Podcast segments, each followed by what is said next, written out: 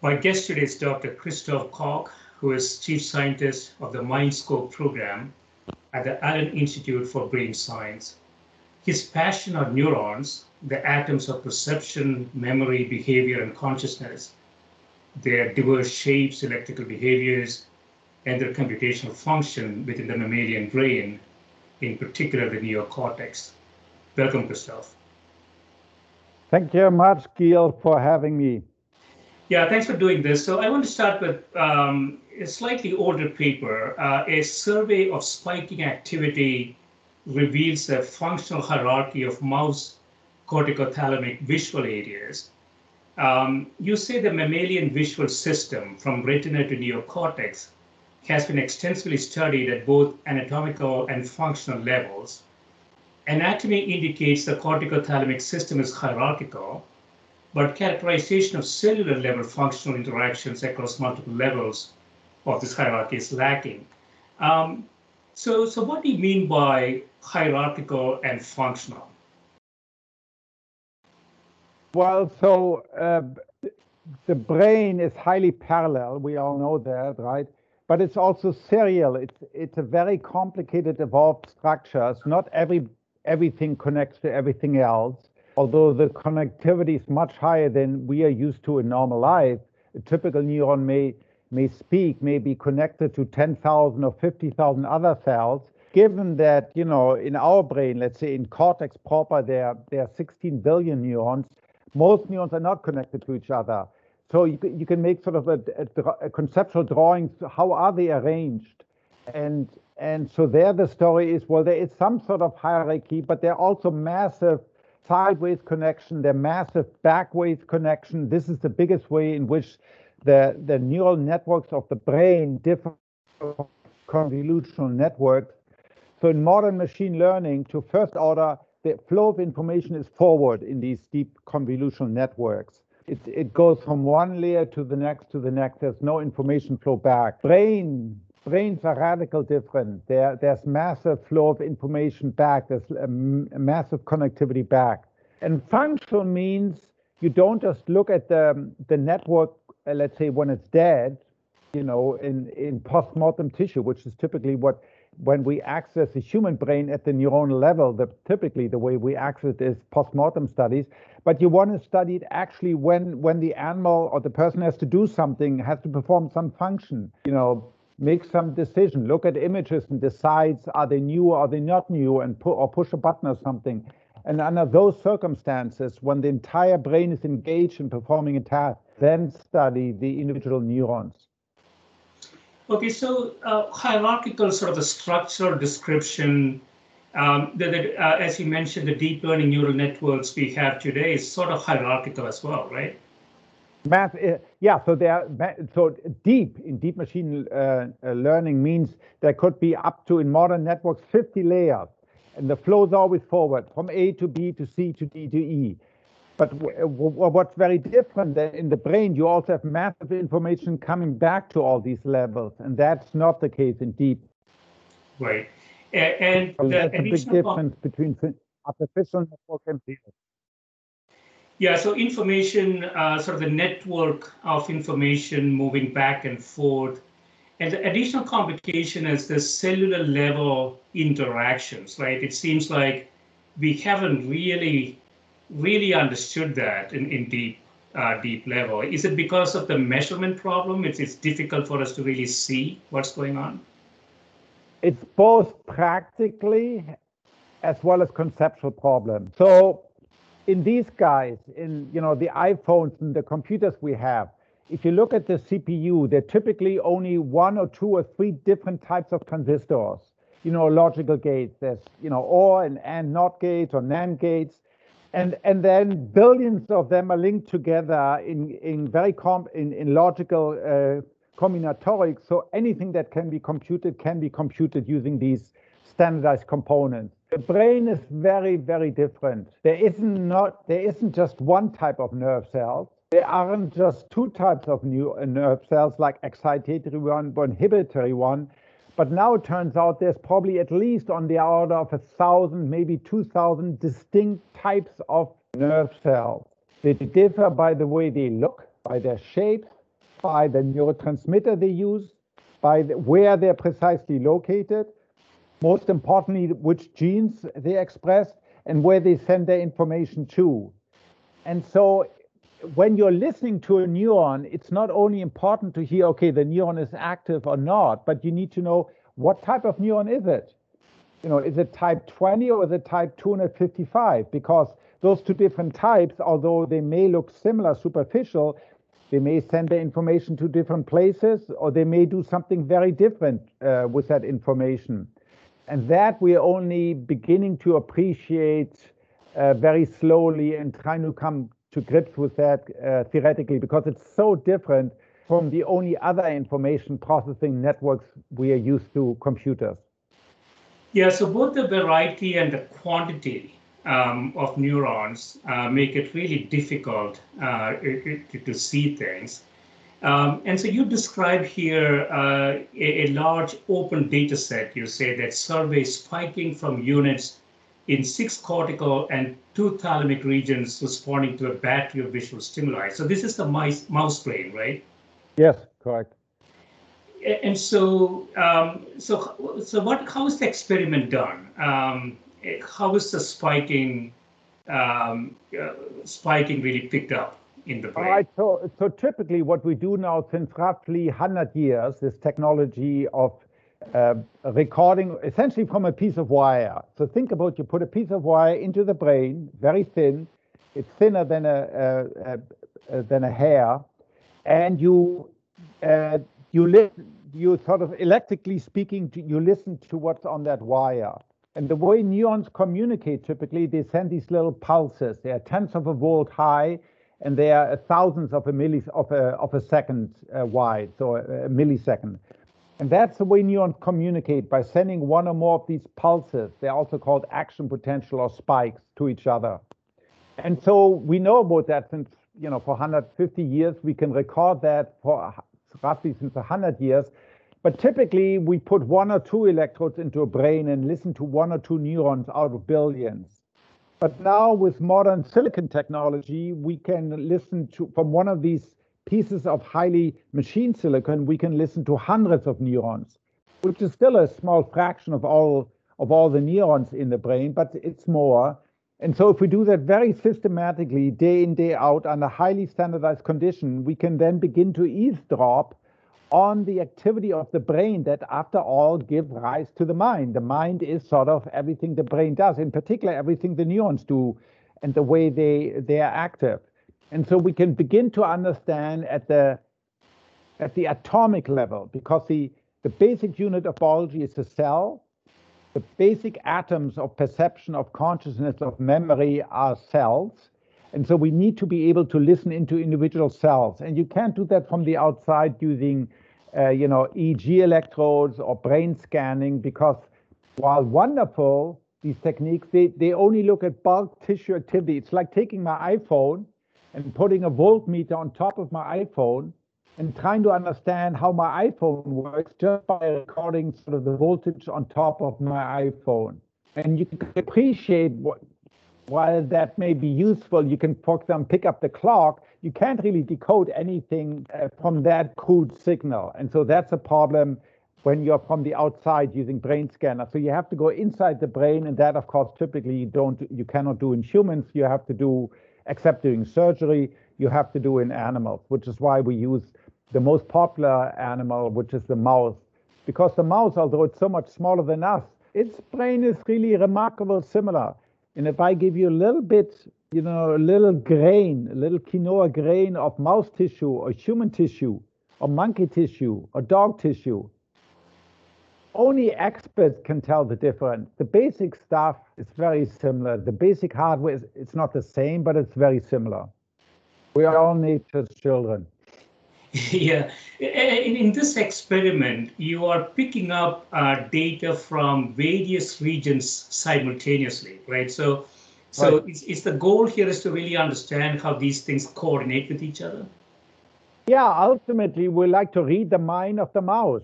You know, so if we could, we would would like to record from the entire brain in, in a mouse that's roughly 14 of, of cortex, the outermost layer of the brain, so-called cortex, It's a layered structure. In us, it's like pizza. It's roughly the size of a 14-inch pizza. It's the thickness of the pizza, uh, pizza and it's highly convolved and folded. And you got two of those sheets in, that make up your left and your right brain. In the mouse, it's more like a like at the top of a sugar cube. It's much smaller, but the basic stuff again is the same.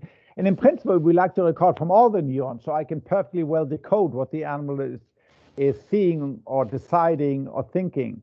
But I can't do that. I can only record simultaneously from about a thousand neurons in different areas. And so we can begin to understand, well, what do all these different areas doing? Yeah, and, you talk about a spike cross correlation analysis. Uh, you say you find the inter-area functional connectivity mirrors the anatomical hierarchy from the Allen mouse brain connectivity atlas. Uh, what is the mouse brain connectivity atlas that you talk about?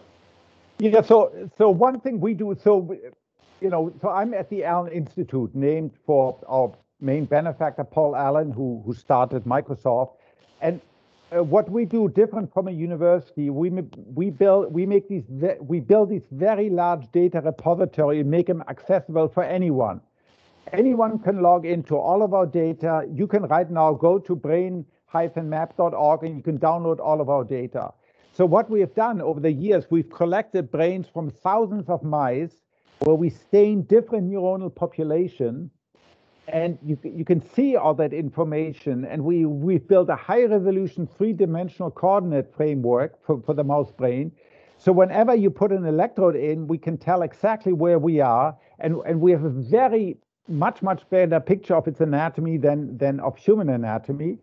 And, and so all of that information is made available. And so we have that detailed wiring diagram and we the, the hardware, the, the fixed uh, the fixed wiring. And we can now correlate it with what we see in terms of information flow. You know, it's one thing to look at the the, the interstate highway system from space. You know, you look down with a satellite and you can see the roads. That's static. That's like the anatomy. But then it's something else to actually see cars and trucks and motorcycles and to and to see well how dense is the traffic, okay, and how does the density of the traffic change in the evening with rush hour or on the weekends during weekdays or during Thanksgiving, right? So those so those are the different things. The anatomy tells us okay, neuron one projects to neuron two or area A projects to area B. That's like saying okay, LA and San Francisco are connected on the on the on the Interstate 10, right? But then you want to see well how much traffic is actually going uh, on on that freeway right now when you know when the animal has to do something, and for that we need these uh, we need these microelectrodes. And the focus here is the visual system, uh, right? So are there other um, other systems that you're studying in the similar fashion? No, so we have to focus on one because it's it's all very demanding. We're moving now, so we, we have what's called an open scope. So we want to move towards the model just like in astronomy. So uh, what happens in astronomy, most most universities don't have their own telescopes. There are few central telescopes like in in uh, in Hawaii, the Grand Canary, or in the Atacama desert in Chile, and you apply for observational time. We want to do something similar where if you, anyone again on the planet, has an interesting idea that they want to test and has a credible proposal, they send it to us, and then if we select it, we will we will run the experiment and then make all that data available to, to the applying party. And so we, we started off in vision, but we're beginning to extend that to other systems, like the somatosensory system. You know, the animal has whiskers and is, is very good at whisking, and the auditory system. But we started off in the in the visual system, partly because we know a lot about vision, and of course, humans, we're highly visual creatures. Yeah, I want to go into a, a recent paper that I understand, uh, Christoph, that just came out in Nature um, human cortical expansion involves diversification and specialization uh, of projecting neurons. Um, so you said the neocortex is disproportionately expanded in human compared to mouse, both in its volume relative to subcortical structures and in the proportion occupied by uh, supragranular layers that selectively make connections within the cortex and, and other structures.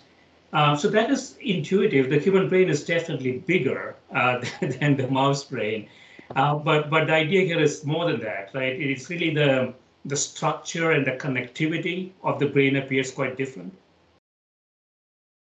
Yes and no.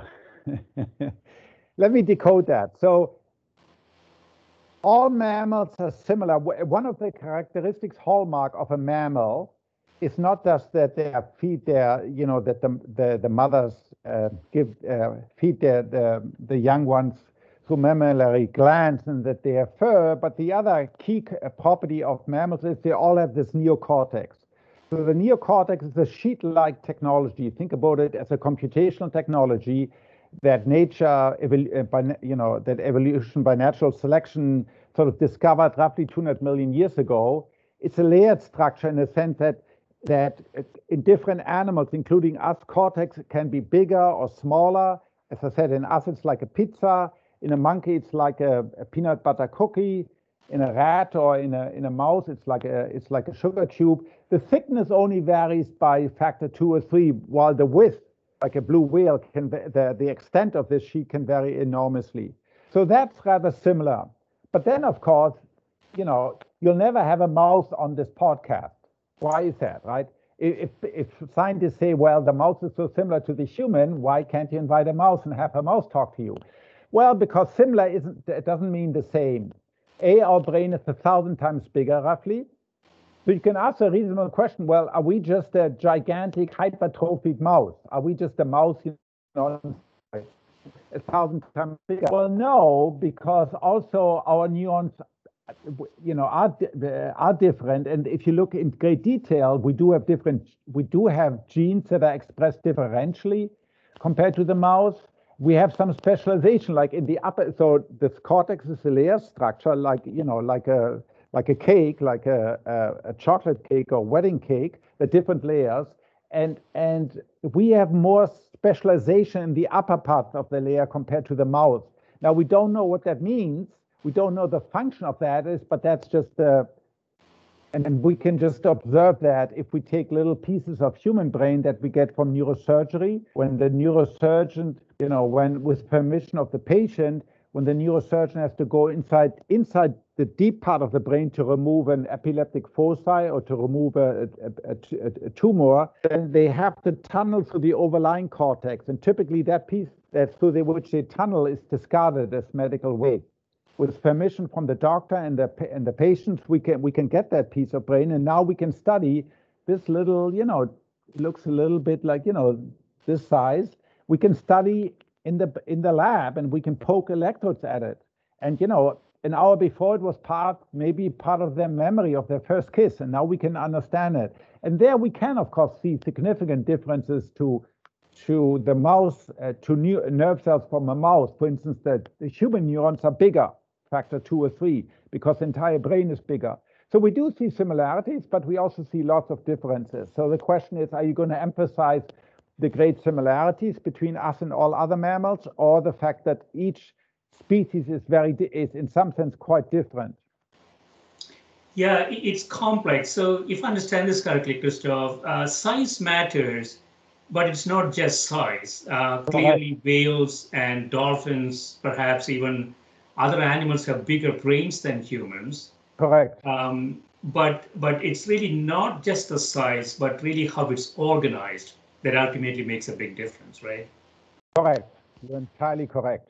There's some whales that certainly have bigger brains, even in cortex. They even have a bigger cortex than us. And it's not quite clear why they aren't the dominant species while we are. And it may be we also have this, right?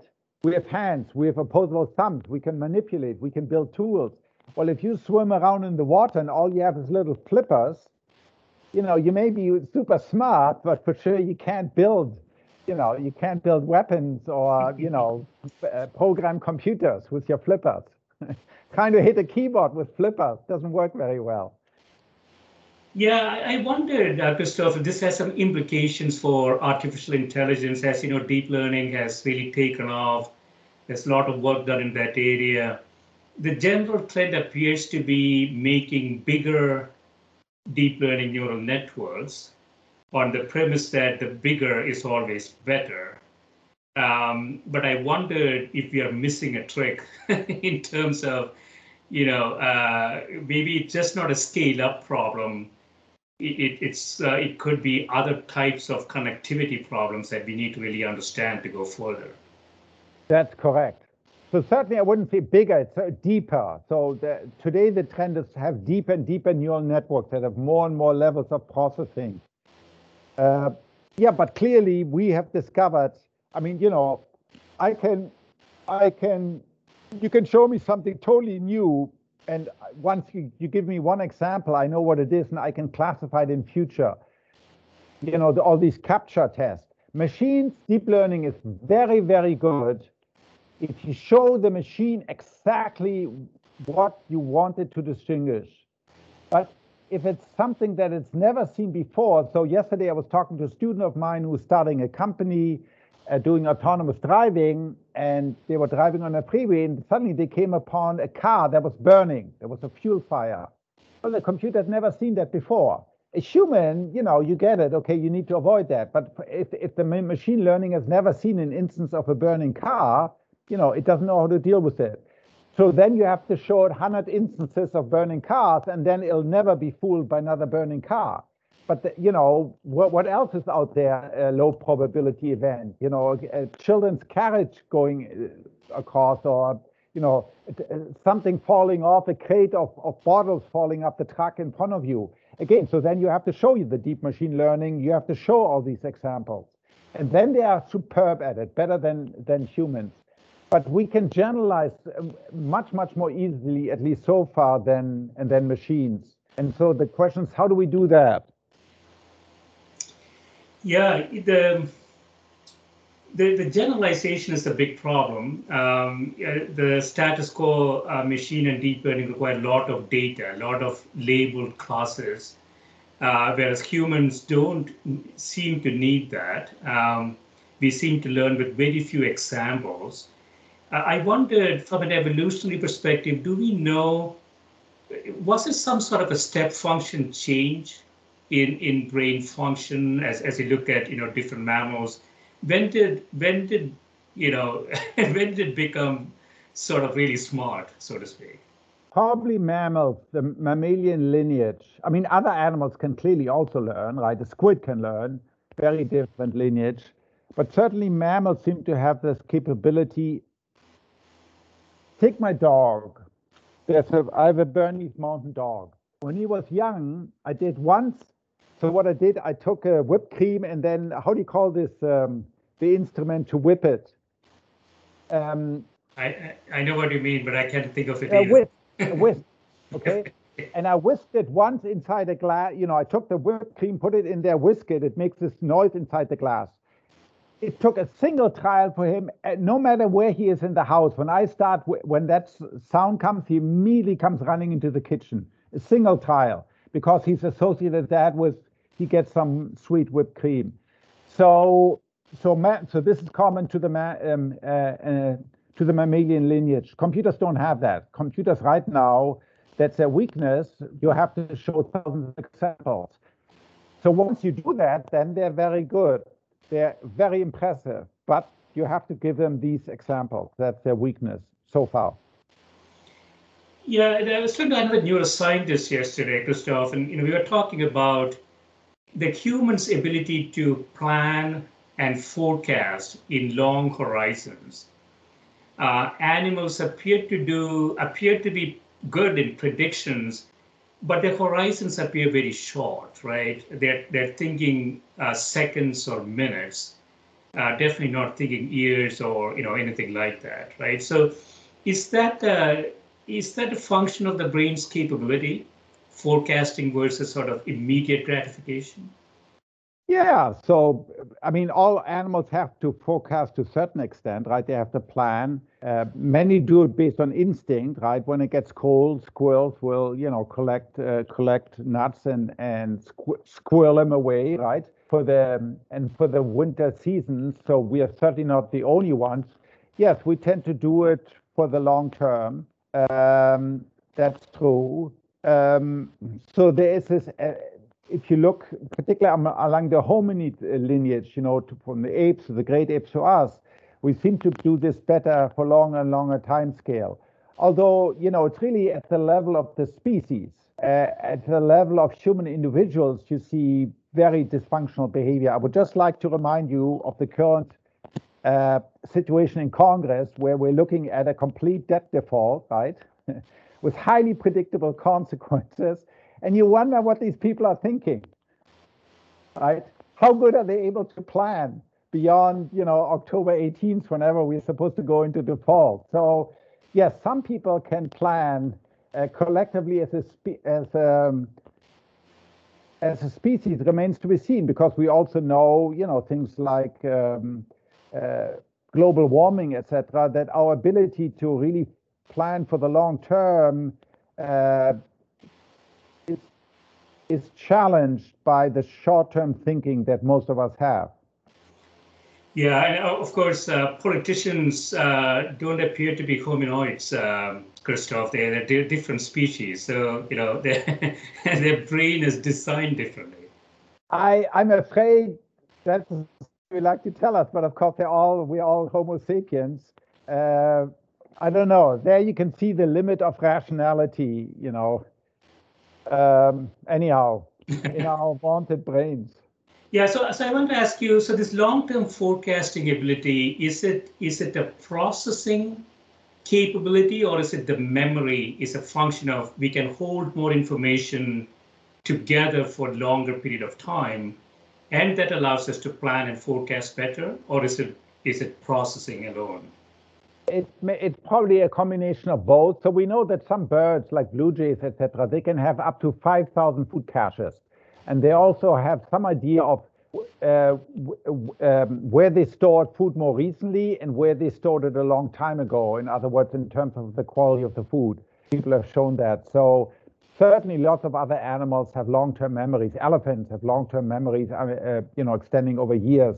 Your dog will have long-term memories extending over over you know at least a decade or so. In general, we know as you go up the hierarchy, the processing hierarchy inside a single brain, the processing, um, the time scale increases to encompass longer and longer time scale. So with your early visual system, you know, typically you process things that are very immediate, you know, fraction of a second. And as you go up the hierarchy in your visual system or in your in cortex in general, you come to brain areas that deal with more and more with events that are more remote in space and time and possibly causality. So probably what's unique about us, we have deep brains in, in the sense of deep, uh, deep convolutional networks. And so the deeper you get, the more, the more abstract you can, the more abstract the events get that you process. And so they can be more remote in space and time. And many other animals don't have that uh, that abstract capability. You know, my dog doesn't know anything about the weekend. Yeah, so, so I'm going to finish up with uh, one of your books. Um, came out late 2019, and this is an area that you have done a lot of work in.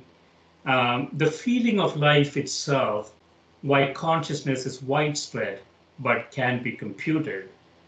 You see an argument that consciousness, more widespread than previously assumed, is the, is the feeling of being alive, not a type of computation or a clever hack um, that's sort of a different perspective, right? You know, there's been a lot of research in this area, and it always tend. I, I don't know a lot about it, but it always felt like it's a very uh, complicated thing. Uh, it's a very complex part of the, the brain function. Uh, but you're arguing slightly different here, right? It may well be that. So I presuppose, and so there are two dominant theories of consciousness, and one presupposes is um, that consciousness ultimately is something that happens in very complex networks. And in that sense, it may be very basic. It may be part of physics. When you have an enormously complex network, like you get in biology, it feels like something. That's what I mean by the feeling of life. It feels like something to be a brain let alone to be in love or to be happy or to be upset about the state of the world.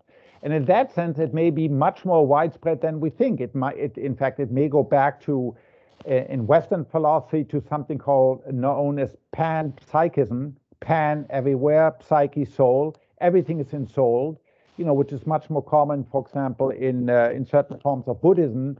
The belief that that consciousness, that many creatures are conscious.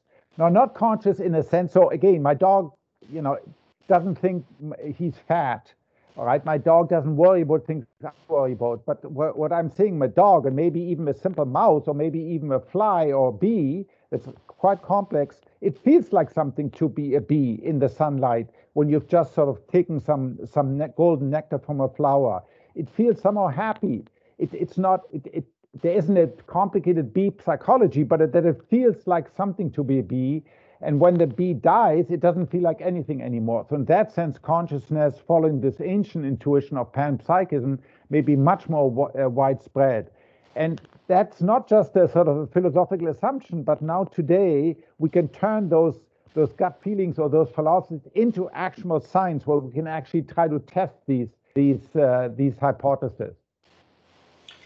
Yeah, I mean, this goes back to what you were saying before. The brain is not a feed forward um, network. It has a lot of information going back and forth. And I would imagine in such a structure, there's a lot of recursion happening. And so, in some sense, uh, you can sort of step, I'm just making this up, Christof. Uh, you can step aside and see yourself uh, because of the recursion capabilities of the brain.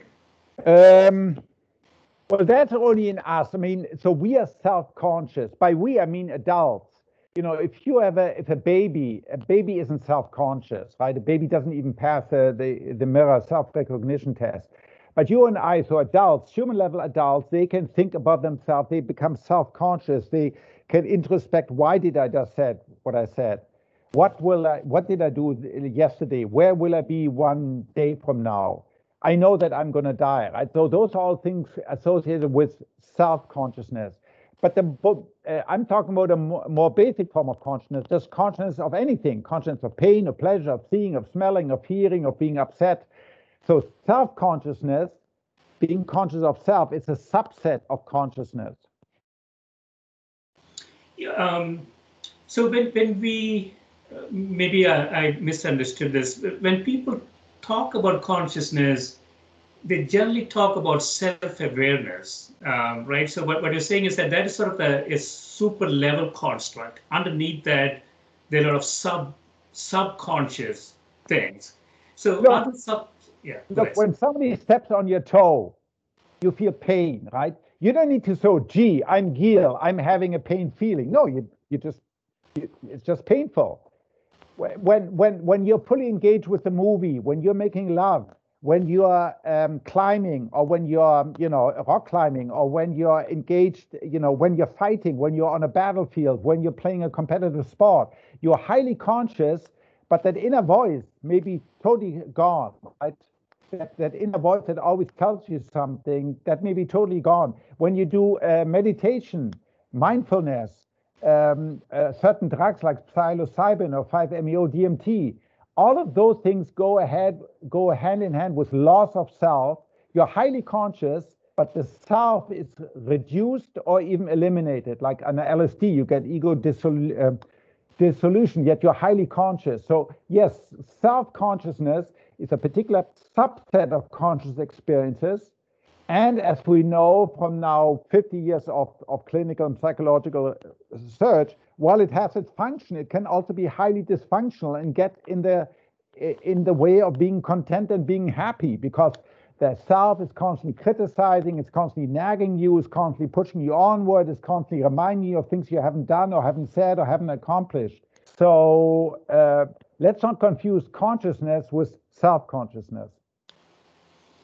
Yeah, you talk in the book about, uh, you say how the theory explains many facts about the neurology of consciousness uh, and, and how it has been used to build a clinically useful consciousness meter. Uh, so, what do you mean by that? Yeah, so there's now a, a clinical trial to test.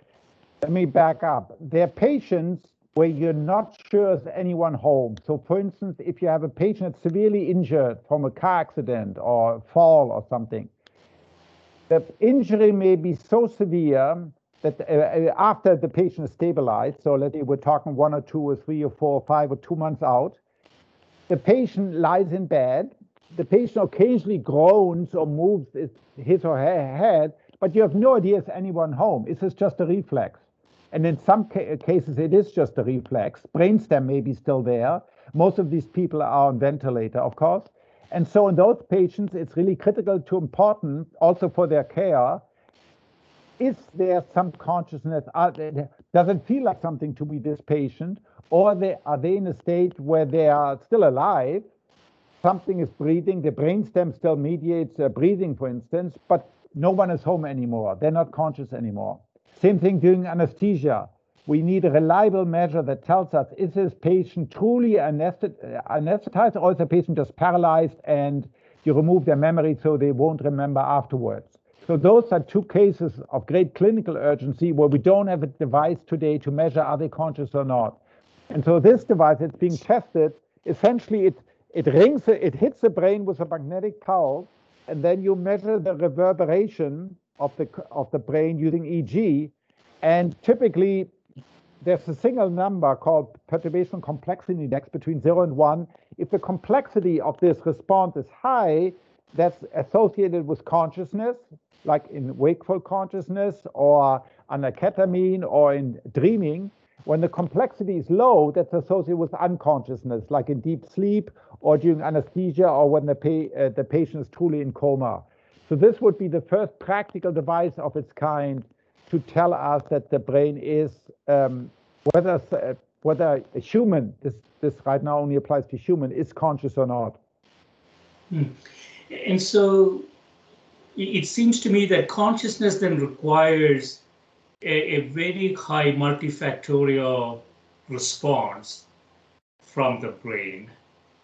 Um, it, it we don't, I mean, in you and I, yes. But in creatures that had a different brain, so for instance, right now it's controversial. There, uh, uh, due to birth defect, a small number of babies are born without a forebrain at all. They're called anencephalic anencephalic infants. Mo most of them die very young or in utero, but some survive. And there it's very difficult to ascertain. They have some behaviors, no question, but it's very difficult to ascertain are they conscious or not. Mm. Um, and it's also, you know, that as you go down the uh, in the evolutionary ladder, you know, for, for most mammals, we can test, we can use similar tests that we can use in humans. They can't talk. Obviously, my dog can't tell me whether he is conscious, but you know, by its by his voice, by his bark, by the way he interacts, his playfulness, you know, he's, he's quite similar in some sense to a to a little kid, right? Particular puppies. That judging consciousness by that measure becomes more and more difficult the more the, the, the creature is different from us It's A cephalopod, you know, I don't know whether you've watched this wonderful movie, My Teacher Octopus. It's a wonderful uh, movie about this diver who befriends this octopus. Uh, but you can see because they're so different, their behavior is so different from us. They don't look like us. They don't have fur. They don't have cute eyes. You know, it's very difficult to to be really sure uh, to the extent that I'm sure that you're conscious or that my that my dog is conscious. That's a that's a well-known problem in philosophy called the the other mind problem. How do I even know you're conscious? I don't ultimately, right? You could be just a robot. You could be a zombie. I think it's extremely unlikely, given that you have a brain and you know we are very closely evolutionary related, etc. But in the final analysis, the only thing I know is that I'm conscious. That's the only one incontrovertible fact I have. In fact, so this is what René Descartes said, you know, 350 years ago. Cogito ergo sum. I am because I'm conscious. Yeah, it's a, without knowing anything about it, Christof, it, it feels a bit counterintuitive. So, for example, uh, you know, somebody under anesthesia, the hardware is there. There is no no change to the hardware, but it's a bit like um, the engine has stopped and you have to essentially restart the engine for it to work again. Uh, so it is not necessarily a, a, lack of hardware issue, but uh, how, do you how do you think about that? Why why is well hardware? It's not that useful to think about in terms of hardware, because yes, the, the brain is still there, but it it operates very differently. You know, so for instance, during deep sleep, when you're not conscious, when I wake you up and ask you, Gil, did everything, anything go to your mind? Typically, you'll say no. Well, in deep sleep, your brain is crisscrossed by these very slow, it's called deep or slow wave sleep, because if I put EEG on your head, I can see these very slow waves. All the neurons rise and fall together in activity. And that activity we know is not associated with anything. It's uh, associated with unconscious. You, you, you simply aren't there. Then I take the same neuron and some different neurotransmitter active now. And so the hardware is changed. The connections are still the same, but the, the synapses have all changed. The individual processes have changed somewhat because when you're awake, there's noradrenaline, there's histamine, there's oxytocin that, that are released that aren't released in deep sleep that change the processing properties of your individual neuron. So yes, while the connections are still unchanged, the very cells that you used to compute with, your processor is not the same as it was during deep sleep. Because now you can see highly complex, highly differentiated and integrated activity in the same brain but awake. Yeah, so in the book you make a you make a strong statement, uh, Christof. You argue that programmable computers will not have consciousness. Um, and what's the basis for that? Okay, so A, we have to distinguish intelligence from consciousness, at least conceptually. So intelligence ultimately is about uh, intelligent behavior. You know, how do I quickly adjust given the, the environment I am and do something immediate or in the medium term or in the long term, right? Like planning, we're talking about planning early on, right? If you're intelligent, you plan for the medium and the long term. So it's ultimately about doing. Consciousness, I can sit here, in fact, at night. Tonight, you're going to go to sleep. You're going to wake up inside your, your body, your sleeping body, and you'll have dreams. You're fully conscious. You're not conscious of self during your dream. You're not surprised that you can fly. You're not surprised that you can walk through walls or meet, you know, long, long dead relatives or, or loved ones, right? But you're, you're, you're conscious while your body is, is, uh, is paralyzed right? Because the only thing that moves is your eyes, which is why it's called rapid eye movement. Everything else is paralyzed, so you don't act out your dreams. So uh, you you could be meditating, you could be sitting perfectly still and having all sorts of thoughts and conscience in your head without doing anything. So certainly doing is different from being. Consciousness ultimately is about is a state of being, being happy, being sad. Uh, uh, intelligence about behavior. Now, you could imagine a supercomputer that's programmed to do everything the human brain does. And of course, you know, at some point it'll mimic all the behavior of the human, including speech. You know, talk to Alexa, right? Right? You can ask Alexa if she's conscious. But just like you can simulate the gravity of a black hole at the center of our galaxy without having to fear that you'll be sucked into the black, the, into the gravitational funnel generated by your computer simulation, right? Why aren't we worried about astrophysicists who run a computer simulation of a black hole that they aren't going to be sucked into their simulation? But you say, well, it's just a simulation. It doesn't have the causal power of gravity to bend space-time. Same thing with consciousness. You can simulate the behavior associated with consciousness. So clearly you can simulate, you know, speaking people, no problem but that doesn't mean this computer is conscious. It's really the difference between the synthetic and the real. If you want consciousness, you have to build it into the system. You really have to replicate the, the brain. There's nothing magical about the brain in the sense that if you replicate the brain, but not simulate it, if you build the brain out of out of with similar causal power to the actual brain, then you would get then you would get consciousness. But you can't you can't program it. It's not a general purpose, symbol, abstract computation. That's why consciousness cannot be programmed. Behavior can be programmed. Alexa shows that. Speech can be programmed. Again, Alexa shows us shows us that, or and Siri and all these other uh, computer science voices. But it's different from being conscious.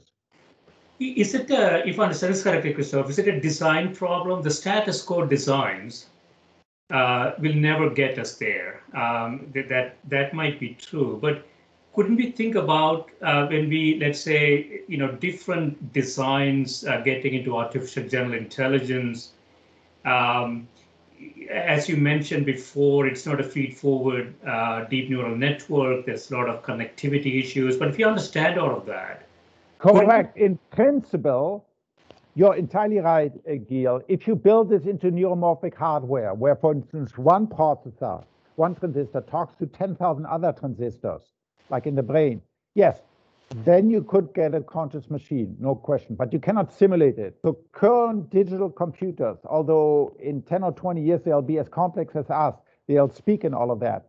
Those computers will not be conscious. They will not feel like anything. Alexa, even if she tells you, oh, I'm sorry, I can't order that for you because your credit card is maxed out. She doesn't feel anything. It's just programmed. Okay. or when when you're calling consumer, you know, the hotline and they say, we're sorry, you know, you have to wait 20 minutes. They're not really sorry. It's just a recording. but in principle, yes, you could build consciousness, but you have to build it at the level of the metal into the hardware because it's property of the physics of the universe. Yeah, so it's, it's a bit like if you want consciousness, you have to set out to design a machine that is conscious. At but the hardware look, level, yes. But if you look for performance, um, consciousness is not necessarily a good trait, I would think. Consciousness is potentially a distraction for a machine who wants to do a trillion, you know, calculations a second. Yes, I mean that's another argument. It's a good one how functional useful is it for machine? Would it be for machine to be conscious? Uh, that's a very good one. But yeah, you have to design it from the outset, but you have to use very different computer architectures than than we're using today. You know, in our CPUs, GPUs, etc. Yeah, so so I want to uh, finish up um, asking you sort of speculate uh, into the future. You, you, have thought a lot about this. Um, if I could ask you two questions. Uh, one, in neuroscience in general, seems like you're making a lot of progress. If you look forward five, ten years, what do you think would be sort of the, the biggest um, biggest changes in our understanding of neuroscience? That's one. And, and secondarily, about artificial intelligence, the path that we are on, uh, do you think we'll get to artificial general intelligence uh, at some future time? Yes, so the, the, the second one I can answer quite clearly. Yes, compute. I mean, it's just very deeply impressive. Uh, sometimes, you know, also scary how quickly um, how quickly machines improve. You know, if you talk to GPT-2, GPT-3, and now the new LaMDA, the chatbot by by Google, very very impressive. Uh, so it's happening on a very rapid time scale our understanding of the brain, because it's by far the most complex piece of active matter in the universe that we've ever encountered, is increasing very, very slowly. So with respect to the brain, the two big things that we'll see over the next 10 years, A is a more general acceptance of, of psychedelics uh, for uh, various psychiatric diseases. There's quite a bit of interesting research there. And affecting a potentially very large number of people both the, the healthy as well as people with uh, a variety of neurological and psychiatric conditions. And then more advanced brain-machine interfaces like, like Neuralink is building them. But that again, once you, you know, dealing with the messiness of the brain is just very, there's this valley of death that you have to go through if you're a company. You know, even if something works very well in a lab animal, it takes you a decade or two to, to translate that into humans. So progress in neuroscience is is very slow compared to progress in machine learning and computer science. Excellent. Yeah, this has been great, Christof. Thanks so much for spending time with me. Thank you much for discussing all these topics. It was a pleasure, Gil. Thank you. All right, we're all set. Yeah, we're all set. Um, so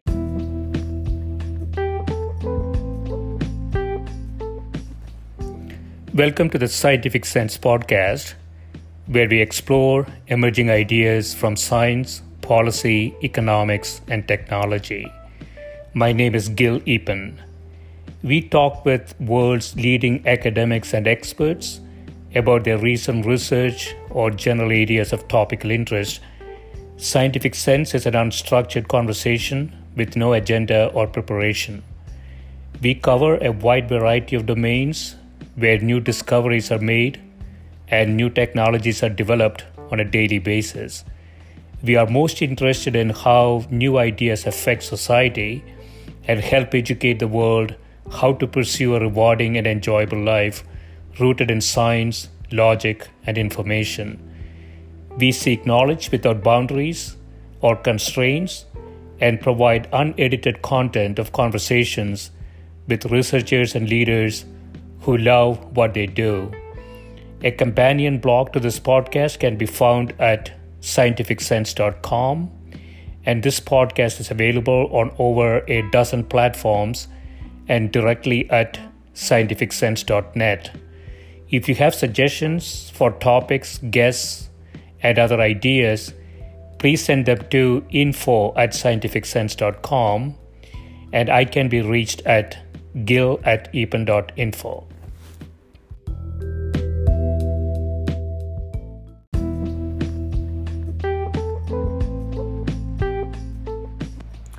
This is a Scientific Sense podcast providing unscripted conversations with leading academics and researchers on a variety of topics. If you'd like to sponsor this podcast, please reach out to info at scientificsense.com.